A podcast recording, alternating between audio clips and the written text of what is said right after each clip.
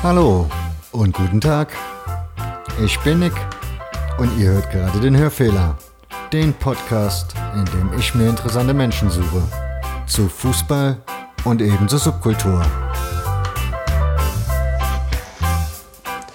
Hallo und herzlich willkommen zum Hörfehler, Ausgabe 20, sozusagen ein kleines Jubiläum. Und in dieser Folge geht es wieder um Fußball. Und als Gast habe ich mir eingeladen den Christoph. Der erzählt uns aber heute ein bisschen was über Red Star Paris, wohnt selbst aber in Berlin. Guten Abend, Christoph. Hallo. Stell dich doch mal so ein bisschen vor, dass ich so eine Ahnung habe, wer mir da so gegenüber sitzt. Ähm, mein Name ist Christoph Heschmutbur. Ähm, ich wohne in Wien, ich habe das vor Berlin gesagt. ja, okay. Kann sein. Ähm, ich bin auch aus Wien und ich habe ein, während meines Studiums ein Jahr lang in, in, in Paris Erasmus-Austausch gemacht. Und dort war ich sehr viel am Fußballplatz bei Red Star. Und das, äh, dann habe ich nachher einen Text geschrieben, einen kleinen ins Internet gestellt, wo ich halt die Erinnerungen festhalten wollte. Und der hat anscheinend groß die Runde gemacht im Internet. Und ähm, du dürftest das auch gelesen haben und deswegen hast du mich gefragt, ob ich darüber was erzählen kann. Genau, ich habe das Buch gelesen. Das war, das war eine Online-Geschichte und ich habe mir das genau, ja, innerhalb einer Nacht durchgelesen sozusagen, weil das war durchaus sehr, sehr fesselnd beschrieben. Du hattest null Plan davon, wie du nach Paris, also als du nach Paris gegangen bist, oder? Du wusstest nicht wirklich, wohin treibt's mich? Wie ist diese Stadt überhaupt? Du bist da ähm, komplett mit null hin, oder? Ja, also ich habe jetzt also nicht den großen Plan gehabt. Ich meine, ich habe schon, also äh, ich gehe gerne am Wochenende, am Nachmittag auf Fußballplätze und schaue mir was an. Mittlerweile, jetzt wo ich ein kleines Kind habe und so, nicht mehr so oft wie früher. Und damals eben, also ich bin eben nach Paris gegangen und mir gedacht, ich werde wahrscheinlich dort auch zum Fußball gehen wollen. Und dann habe ich ein bisschen recherchiert und eigentlich haben die meisten Leute gesagt, dort gibt's eigentlich nichts. Also es gibt halt PSG, und dann alles andere ist uninteressant, wurde mir halt so vorher gesagt. Und, ähm, und dann habe ich aber ein bisschen recherchiert und habe mir gedacht, so Red Star, das klingt interessant, das ist ein interessanter Club, irgendwie mit einer ganz reichen Geschichte. Und dann bin ich zu, aber ich habe recht zufällig eben direkt dann daneben gewohnt. Das war jetzt nicht geplant, dass ich dann wirklich drei Minuten vom Stadion entfernt eine Wohnung finde und dann bin ich, das war dann halt sehr einfach, da wirklich immer hinzugehen, weil ich halt wirklich halt nur dreimal umfallen musste, damit ich dann im Stadion bin und dann vom Stadion wieder nach Hause. Und so hat sich das dann ergeben, ja. Also es war jetzt nicht so groß geplant, aber ich habe schon vorgehabt, zum Fußball zu gehen in Frankreich und, äh, und irgendwie einen Verein zu finden, wo ich halt mich, wo ich ankern kann. Ja, in deinem Buch liest sich das ja so, du bist halt auf einer Wohnungssuche und bist dann scheinbar auf diversen Besichtigungen gewesen. Und dann eben in dieser einen Wohnung, ich glaube, das war mit einem starken Raucher, kann das sein? Ja. Und da hast du dieses Stadion irgendwie aus dem Fenster erblickt. Ja, also ich habe Hast du das Stadion, Stadion vorher schon mal gegoogelt gehabt? Also wusstest du, wie das aussieht oder war das komplett neu für dich in dem Moment? Nein, also ich habe gewusst, es also irgendwo in der Gegend dort steht das Stadion. Mhm. Also das habe ich schon gewusst, bevor ich diese Wohnung besichtigt habe. Aber ich habe dann halt also aus dem Fenster geschaut und habe diese die die Flutlichtmasten gesehen und dann mich gefragt, ah, das dürfte wirklich ganz in der Nähe sein. Und eben mein Mitbewohner auch gefragt, ist es nicht das Stadion da von Red Star? Aber er hat nicht mal gewusst, was das ist. Also er hat sich nicht für Fußball interessiert, aber ich, ich, also ich, aber dann habe ich ja, dann bin ich rübergegangen nach der Besichtigung und habe es gesehen, also es war wirklich das, das, also es ist eher kein Stadion, in dem Sinne ist mehr so ein Fußballplatz. Wie hast du aber den mit, Stadtteil, wie war der Stadtteil so, oder? Ja, wie war der? Äh, ja, das ist halt äh, im, im, im Norden von Paris, also was, was in Paris finde ich, was, was diese Stadt halt, was dort wirklich ganz anders ist als alle anderen Städte, die ich so kenne, ist, dass alles so eng beisammen ist, also wirklich so ganz dicht. Und eben, also Saint-Ouen, wo eben das, das, das Stadion steht von Red Star, ist so ein, ein, ein so klassisches, so migrantisches Viertel, das halt, wo die Leute, die ein bisschen äh, in besseren Vierteln wohnen, manchmal auch Angst haben, hinzugehen, wenn es dunkel ist und so. Aber es ist äh, sagen wir es ist zehn Minuten weg vom Sacré-Cœur, also Montmartre, da wo halt Millionen Touristen, ich glaube, das ist die, nach dem Eiffelturm die zweitmeist besuchte Attraktion, äh, also zwar zehn Minuten von dort und wo es halt, wo es auch sehr schick ist, äh, man geht zehn Minuten zu Fuß eine Straße runter und dann ist man dort an diesem Ort, wo halt wirklich kein Tourist mehr ist und, und äh, wo die Mieten halt auch wirklich schon die Hälfte nur noch sind von, von, von, von drüben im, im, in Paris. Und das, äh, und das war für mich halt sehr, sehr attraktiv, dann auch dorthin zu ziehen, weil einfach es war so nah und so billig. Äh, und ja, und es hat mir auch sehr gefallen dann eben. Und deine Uni, wo lag die? Äh, ich war also an der Sorbonne, also äh, in der Stadt aber es war mit der U-Bahn, es waren eben, es waren 30 Minuten mit den öffentlichen Verkehrsmitteln, aber es waren wirklich so zwei Welten zwischen Aber das ist halt, das ist in, in Paris sehr oft, ja. Und wie lange hat es gedauert, bis du dann das erste Spiel dir angeguckt hast von Red Star? Ähm, das erste, also das erste Saisonspiel habe ich verpasst. Dann war auswärts, das ist die zweite Runde, wenn ich das richtig in Erinnerung habe. Und dann eben die dritte Runde daheim wieder ähm, da war ich dann schon da, ja. Da war ich auch alleine. Und es war nicht sehr viel los, weil in, in also in, in Frankreich die, die, der Sommerurlaub ist heilig und gerade im August ist halt niemand äh, daheim.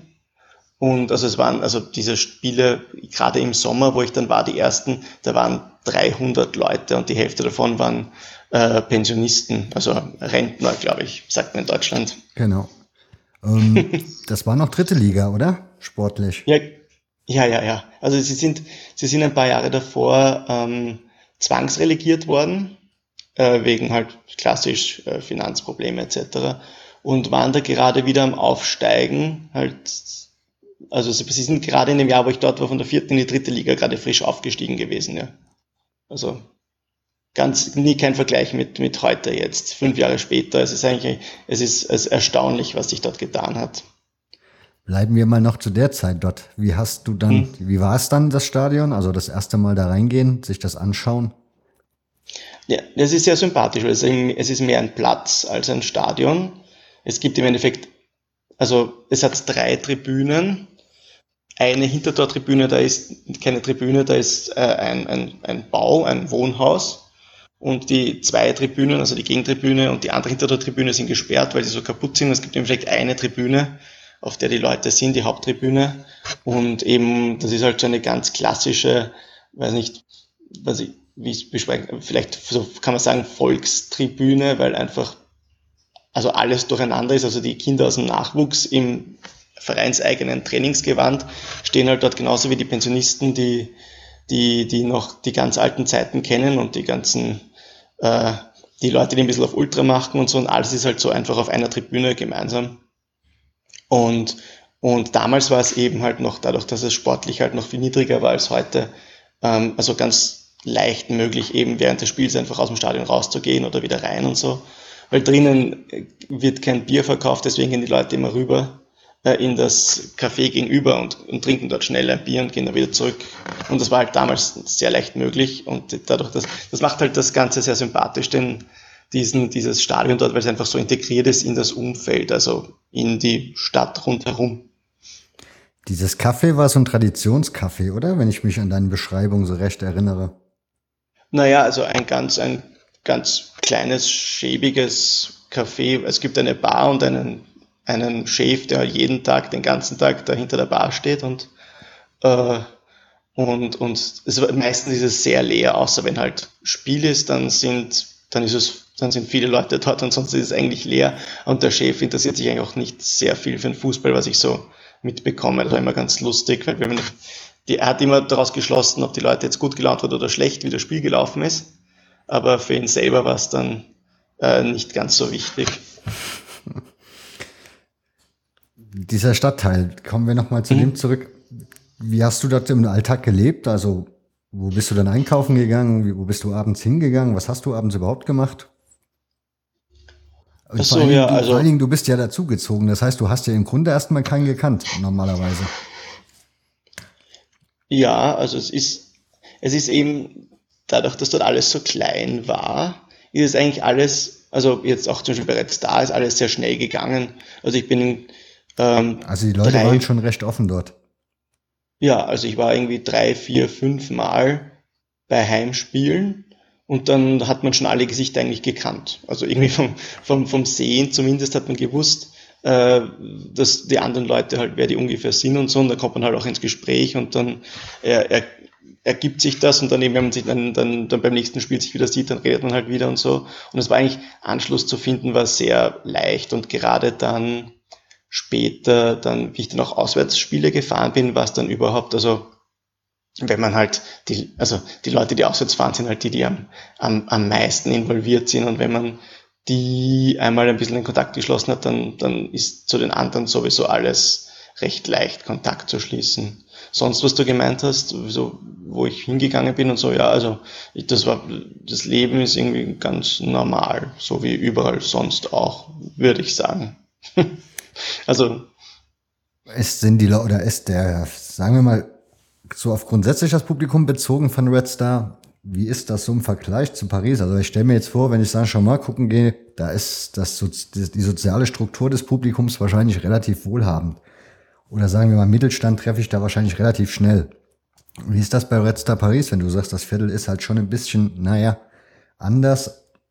Ist es dann dort schwieriger, das Publikum, oder also die Sozialstruktur?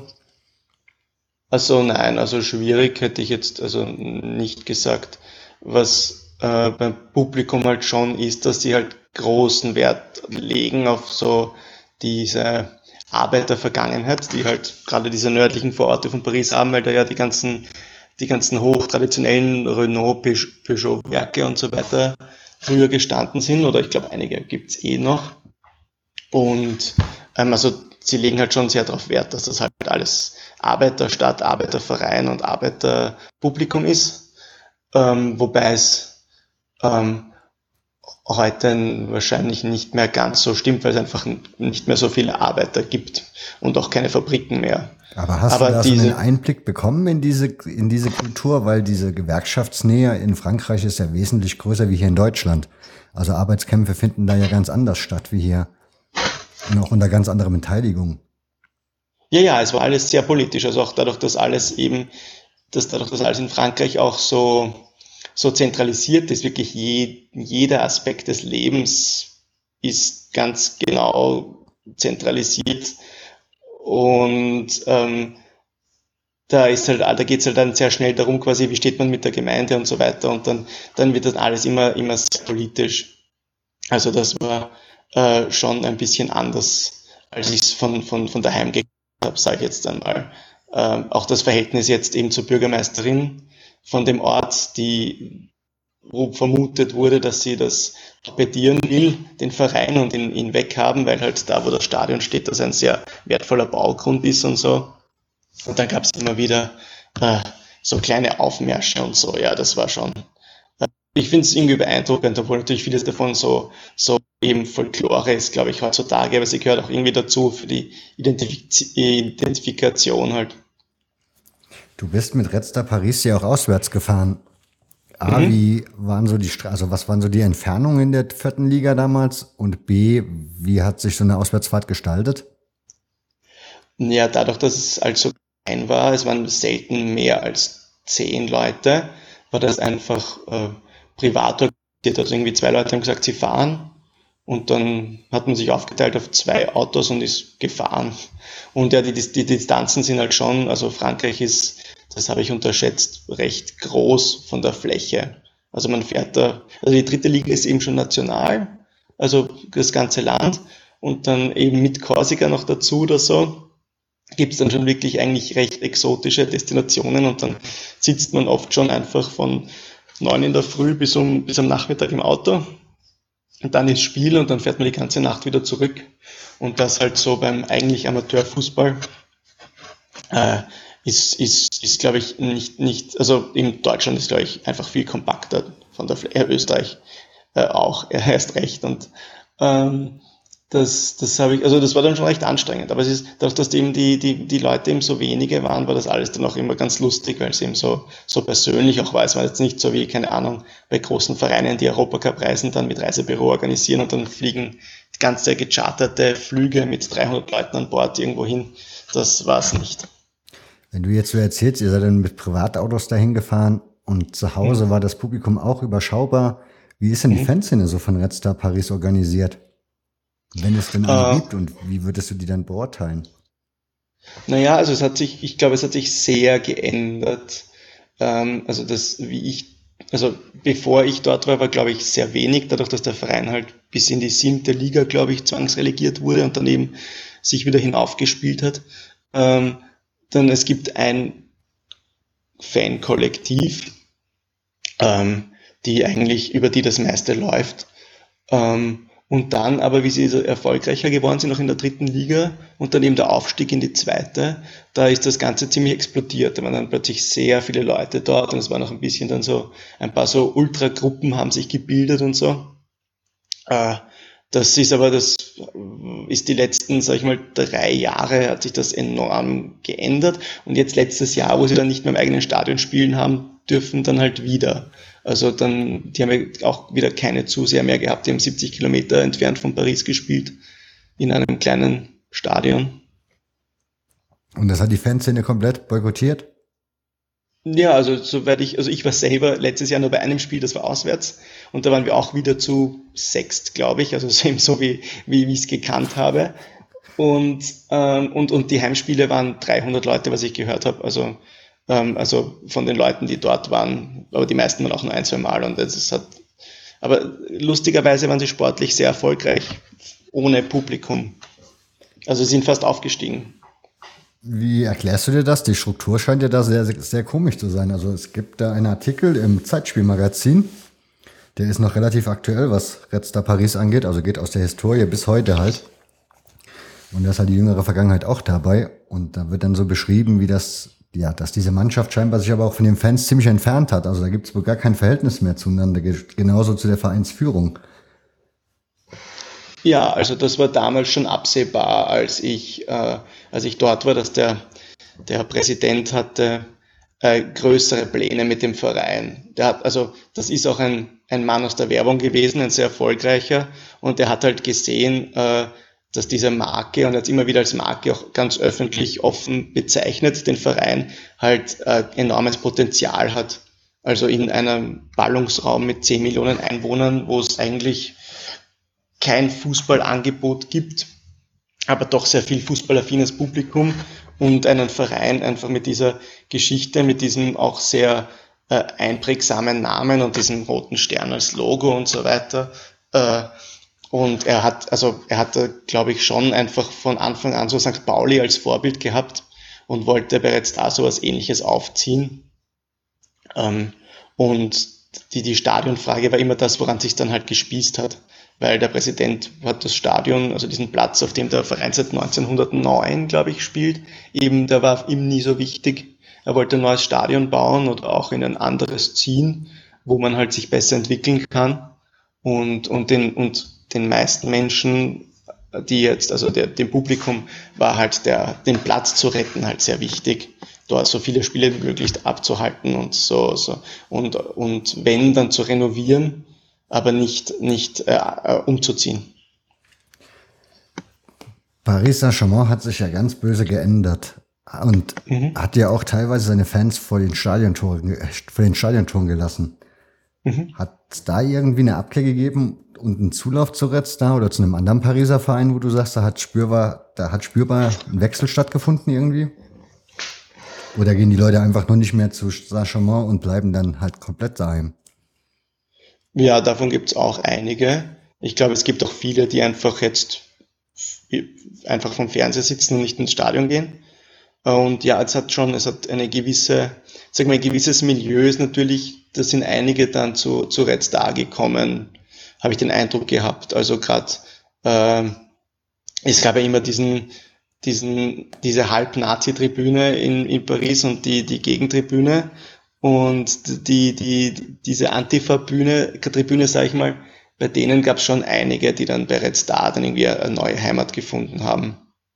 Also äh, aus dieser, aus der, also von der Auteuil sind einige dann bereits da gelandet. Okay, ähm, du hast eben erwähnt, das Stadion 1909 hast du, glaube ich, gesagt gehabt. Zur Geschichte von Red Star Paris kannst du da noch ein bisschen was zu erzählen, dass die Leute vielleicht auch wissen, was das für ein Verein ist, über den wir da reden? Äh, ja, es ist ähm, immer, also einer, es ist einer der ältesten französischen Fußballclubs, gegründet von Jules Rimet höchstpersönlich und seinen Freunden und seinem Bruder in einem Pariser Kaffeehaus 1897, glaube ich. Äh, und der Verein war vor allem in den 20ern äh, einer der besten französischen Fußballclubs, hat fünfmal den französischen Cup gewonnen. Da war das letzte Mal 1942, glaube ich. Ähm, und ähm, ist aber hat eigentlich, was man heute eigentlich schon wieder fast vergessen hat, der Verein war auch, also bis in die 70er Jahre immer erstklassig auch, also zumindest meistens, hat auch noch in den 90ern eigentlich immer so in der zweiten Liga halt gespielt, so war halt ein Zweitligaverein, ein klassischer. Und ist dann eben halt Anfang der 2000 einfach völlig in der Versenkung verschwunden und war dann eben zehn Jahre dann im, wirklich im völligen Amateur-Unterhaus und, und eben hat sich dann eben in, die letzten, in den letzten Jahren nach oben gespielt wieder und jetzt ist jetzt wieder in der zweiten Liga und es klingt so außergewöhnlich so, uh, ein, ein zweiter Pariser Fußballclub im Profifußball, aber es war eigentlich immer der Normalzustand eigentlich. Also, also jetzt da in der zweiten Liga hat es schon sehr lange gegeben, früher. Ähm, genau, jetzt bin ich ein bisschen raus. Ich hatte die Frage gerade schon im Kopf, jetzt habe ich es wieder verloren. Weil ich hatte das Magazin geprüft gehabt. Ähm, ah, genau. Du hattest in dem Buch geschrieben, dass du da einen Deutschen getroffen hattest, der ebenfalls Red Star Paris ist, also Paris-Fan ist und mhm. des Öfteren zu Spielen angereist ist. Sascha, also Carsten Pilger hatten wir im Vorgespräch ja auch mal kurz erwähnt, der ist ja ebenfalls dort in Paris gewesen für eine längere Zeit, ich glaube auch studiumstechnisch, mhm. und ist auch bei Red Star Paris irgendwie hängen geblieben. Das scheint so eine Neigung zu sein, oder? Gibt's da ja, noch? ja, erzähl. Der Joach, ne, Entschuldigung. Nee, nee, mach ruhig. Achso, ja, der, der Joachim, ja, der ist, ähm, ich habe den, also er, er wohnt in Stuttgart, glaube ich, und hat deswegen, also ich habe ihn kennengelernt, weil er öfters die Spiele die Auswärtsspiele im Osten von Frankreich, so Elsass und so. Da ist er hingefahren öfters eben aus Stuttgart und da habe ich ihn kennengelernt. Und ähm, ja, er ist also ja, eine ähnliche Geschichte wie meine, nur halt 20 Jahre früher oder 15. Ähm, also er ist, glaube ich, nach dem Abitur, hat er nicht genau gewusst, was er machen soll und hat so einen Kurs gemacht auf der Uni irgendwo in Frankreich sich angemeldet und war dann auch eben eben bei, bei Red Star und hat, hat, hatte ähnliche Erfahrungen gemacht wie ich. Ich wollte gerade fragen, ähm, hat er andere Geschichten zu erzählen gehabt dann aus der Zeit oder sind es dieselben Geschichten im Endeffekt? Mm, ja, na, also die, die Stadiongeschichte war damals schon aktuell. Es gab ja zum Beispiel, es gab, es gab ja immer wieder ganz verrückte Pläne. Zum Beispiel hatte der damalige Präsident vor, dass Red Star ähm, als das Stade de France, das große Nationalstadion gebaut wurde, das dann äh, Red Star dort einzieht, also ein Verein mit, weiß nicht, vielleicht einmal 1000, 1500 Zuschauern bei Heimspielen in einem 80.000 Leute Stadion. Ähm, das gab, haben in den 90er Jahren schon ein verrückter Plan. Das ist nicht erst was Neues. Also es gibt dann immer wieder so Sachen, die sich wiederholen. Dann, äh, dann und dass das, das, das, das Umfeld halt auch total überschaubar ist. Also die Leute, die ich keine kennengelernt habe, hat er damals auch schon in den 90ern kennengelernt. Also der kennt die halt alle auch sehr lang, habe ich gemerkt. Das Thema Stadionfrage ist ja immer noch nicht gelöst. Was, was ist da jetzt die Zukunft oder was ist da jetzt so in nächster Zeit an Themen oder was, was ist das Thema in nächster Zeit bei dem Stadion? Ähm, naja, also Neubau, Neubau in einem anderen Ort oder einem Wechsel in ein völlig anderes Stadion? Letztes Jahr haben sie gespielt eben da in Beauvais, in, in, in ganz weit weg. Hm. Ähm, und heuer spielen sie jetzt in diesem neuen Rugby-Stadion, das gebaut worden ist in Paris. Direkt neben dem Prinzenpark haben sie ein Rugby-Stadion hingestellt und dort sind sie jetzt Untermieter. Und ähm, da war ich aber noch nicht dort. Also ähm, weiß nicht, wie das dann. Also ich kenne weder das Stadion, weil es noch eine Baustelle war, als ich das letzte Mal dort war, noch eben habe ich heuer ein Spiel gesehen. Und ähm, es läuft aber sportlich heuer nicht so gut, was ich gesehen habe. Ähm, also ich, ich sehe schon die Gefahr, dass der Verein halt absteigt wieder und dann ähm, muss man hoffen, dass bis dahin das alte Stadion nicht schon abgerissen ist oder so. Ich meine, aktuell läuft noch, glaube ich, der Trainingsbetrieb von den Kindern und so weiter läuft dort. Und, und die ganzen Spiele ähm, von den Zweit-, Dritt-, Fünft-Mannschaften Ja, ist momentan eine Akzeptanz dann da, dass die dort in das Stadion gehen, die Fans, oder bleiben die weiterhin fern? Äh, es sind schon mehr Leute dort als, als in Beauvais letztes Jahr, aber weiß nicht, ob man das, das Stadion voll kriegt. Es ist ein ganz großes und vor allem ist es ein Rugby-Stadion. Ich weiß nicht, ob das dann also im Laufe der Saison, wie das dann mit dem Rasen ist. Ähm, aber ja, ich bin auch ganz gespannt. Ich habe jetzt vor, dass ich, also einmal im Jahr mache ich immer, versuche ich, dass ich brav bin und ein, eine Reise mache. Ähm, weil jetzt doch, also ich merke halt, umso länger ich nicht mehr dort bin, umso mehr äh, verliert man den Kontakt und man hat ja dann doch auch andere Verpflichtungen und so. Aber so eine, eine, eine Red Star Reise pro Jahr habe ich jetzt doch immer noch geschafft, jedes Jahr. Und eben heuer wieder, weiß nicht, Oktober, November. Und dann äh, bin ich auch sehr gespannt, wie es heuer ist, weil ich eben letztes Jahr war es eben so absurd, eben sie waren so sportlich so erfolgreich, aber es war niemand, hat, hat sich dafür interessiert. Sind denn die Red Star, die Red Star Paris Reisen, die du machst, immer Heimspiele oder gehst du auch auf Auswärtsspiele? Na, normal sind es Heimspiele, aber eben letztes Jahr dadurch, dass ich, also dadurch, dass niemand Interesse gehabt hat, da in, in dieses seltsame Stadion, da 70 Kilometer von Paris zu fahren, was letztes Jahr was, was, glaube ich, irgendwann im Dezember ähm, war es ein Auswärtsmatch, ja. Aber eben, da war, das war in Niort und da waren eben, da waren wir zu sechst und einer von den Leuten lebt mittlerweile in Niort und war deswegen dort. Also wir waren quasi fünf, die hingefahren sind. Davon ich, das heißt vier aus Paris. Also es war, also da merkt man halt einfach, wie, wie, wie, wie wirklich klein eigentlich dieser Verein ist und diese ganzen hochtrabenden Pläne, die man immer wieder hat, ähm, sind dann, also deswegen auch zum Scheitern verurteilt, glaube ich. Ich habe Richard hier zu Gast gehabt, ebenfalls aus Wien, allerdings ein Fan von Blau-Weiß Linz. Jetzt rede ich mit dir auch in Wien. Der Turkovic Richard. Hm? Turkovic Richard? Genau, richtig. Ah. ja, ist hm? gerade ein paar Folgen erst her. Hm? Und der wohnt ja, wie gesagt, auch in Wien, hat irgendwie keinen Kontakt so zu Wiener Vereinen, also keine wirkliche Sympathien, sagen wir mal so. Du wohnst in Wien, du scheinst das auch nicht zu haben, oder? Mm, naja, also es ist dann, dann schon, also äh, ich war als Schüler immer bei Rapid, äh, weil da gab es oft Freikarten und so, in der Schule wurden die oft zugeschickt, weil unsere Schule nicht weit weg war halt vom, vom Stadion. Das war dann so eine Marketingmaßnahme, dass die Schulen im Umfeld Gratiskarten kriegen. Ich habe mich da aber ich habe da nie so Fuß fassen können. Es war, glaube ich, einfach nicht ganz meine Welt. Ich habe ein bisschen ein Problem mit, mit so ganz starren, also ganz starr, ultra äh, mäßig organisierten Tribünen. Also wo es eine ganz klare Befehlskette gibt und wo dann eben auch gesagt wird, der und die singt das und wir sind jetzt gegen den Trainer und wir sind jetzt für den Trainer und so. Das war für mich immer ein bisschen eine problematische Geschichte. Ich war dann oft dann so später dann so im Studium und so war ich dann oft so da, wo eigentlich alle hingehen in Wien, die sich für Fußball interessieren und studieren, so bei der Vienna und beim Sportclub. Und es war mehr so soziales Event. Das war jetzt nicht so als, als, als Fan. Das war eher so zum Leute treffen auch. Und eben das Ähnliches in der Art habe ich auch gesucht, wie ich nach Frankreich gegangen bin. Ich habe nicht davor gehabt, mich emotional so zu involvieren. Das ist dasselbe, was Richard auch darauf geantwortet hat, so in etwa. Die Vienna mhm. und dann halt der Sportclub. Da mhm. haben die beiden auch was miteinander gemeinsam. Also ich dachte eigentlich immer, das sind Kontrahenten. Naja, Kon Kontrahenten in dem Sinn, es ist halt, ähm, das hat sich vor ein paar Jahren, also es ist auch schon sicher 10, 15 Jahre her, hat sich das einfach so gebildet, dass, also die haben beide in der dritten Liga gespielt, beide Vereine nur noch.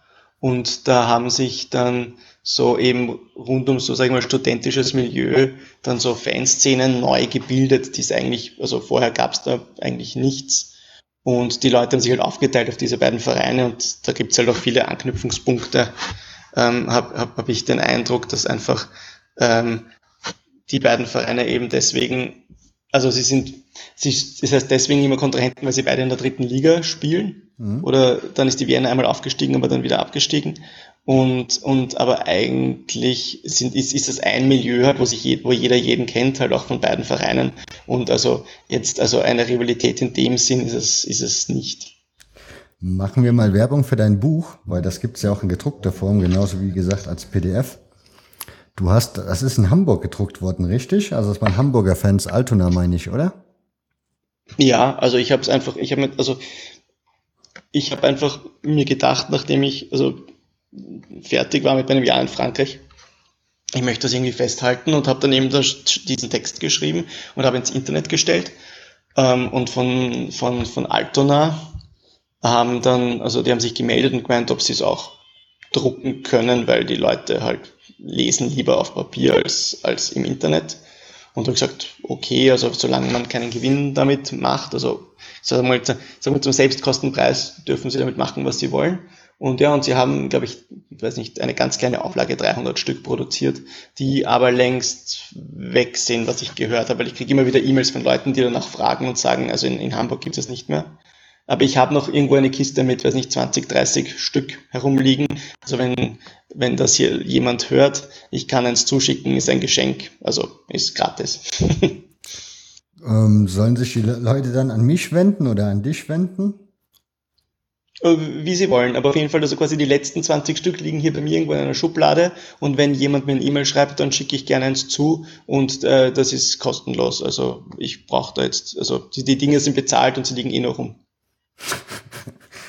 Es ist aber auf jeden Fall ein sehr, sehr, sehr lesenswertes Buch, vor allem, weil du das sehr, sehr cool geschrieben hast. Ich meine, das klingt jetzt hier alles so ein bisschen, naja, wie gesagt, das Buch, das umschreibt es halt noch mal ein bisschen persönlicher, es geht noch mal ein bisschen intimer zu, das ist schon lesenswert.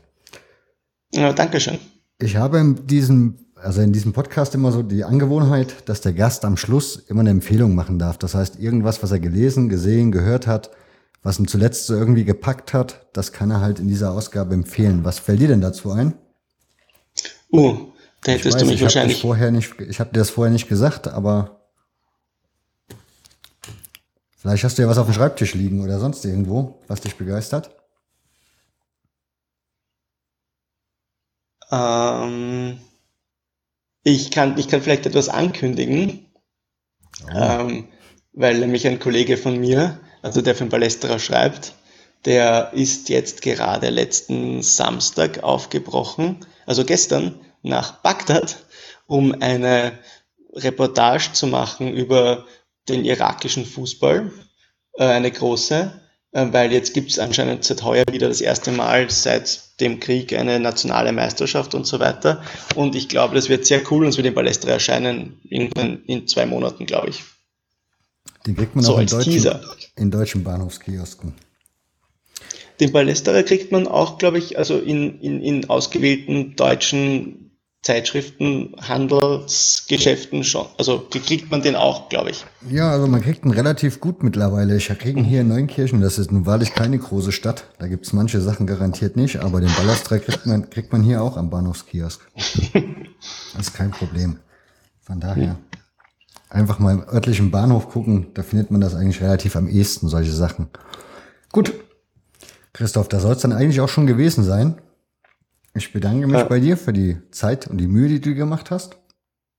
Äh, danke, ich danke auch. Also sorry, dass es so lange gedauert hat. Gar kein Problem. Am Ende hat es ja geklappt und das ist ja das Wichtigste. Mhm. Okay, dann halt mich am Laufenden, wann, wann, wann das erscheint. Das oder? kann ich dir jetzt schon sagen. Das wird morgen ah. im Laufe des Tages erscheinen. also okay, na gut. Na dann äh, äh, liebe Grüße und ich hoffe, du kannst es gut verwenden. Alles klar, Dankeschön. Und dann bedanke ich mich noch bei den Zuhörern. Macht's gut, bis zur nächsten Ausgabe, die hoffentlich dann auch schon in der kommenden Woche wieder am Start sein wird. Danke und tschüss. Hm, Baba. Ja, bevor ich jetzt die Regler hier komplett runterfahre, möchte ich mich noch beim Stefan bedanken vom Patercast, der in der vorletzten Ausgabe den Hörfehler sehr, sehr nett und gut besprochen hat. Und da dachte ich mir, so als kleines Dankeschön suche ich mir so ein paar Schnipsel raus aus seinem Podcast. Das habe ich jetzt getan, die hänge ich euch jetzt hier noch hinten dran. Und damit verabschiede ich euch dann auch bis zur nächsten Sendung. Und ja, hört den Hörfehler, hört den Podcast, hört überhaupt Podcast. Wir hören uns bis demnächst. Macht's gut. Tschüssi. Hallo und herzlich willkommen zum Padercast, dem Podcast zum SC Paderborn. Mein Name ist Stefan und heute erlebt ihr mal ein, naja, etwas anderes Format. Es wird wie üblich das Gespräch zwischen, naja, mir und Paderbornern geben, aber auch ein Gespräch mit Alex und mir. Der Alex, den ja, kennt man vielleicht schon, das ist der Magdeburg-Blogger, der ähm, auf nur der FCM.de zu finden ist. Und es gibt dann, naja, für, für alle die, die es ähm, unbedingt hören wollen, noch ein kleines Best-of meiner, naja, Ausraster, während ich das Spiel zwischen Magdeburg und Paderborn geschaut habe. Viel Spaß dabei.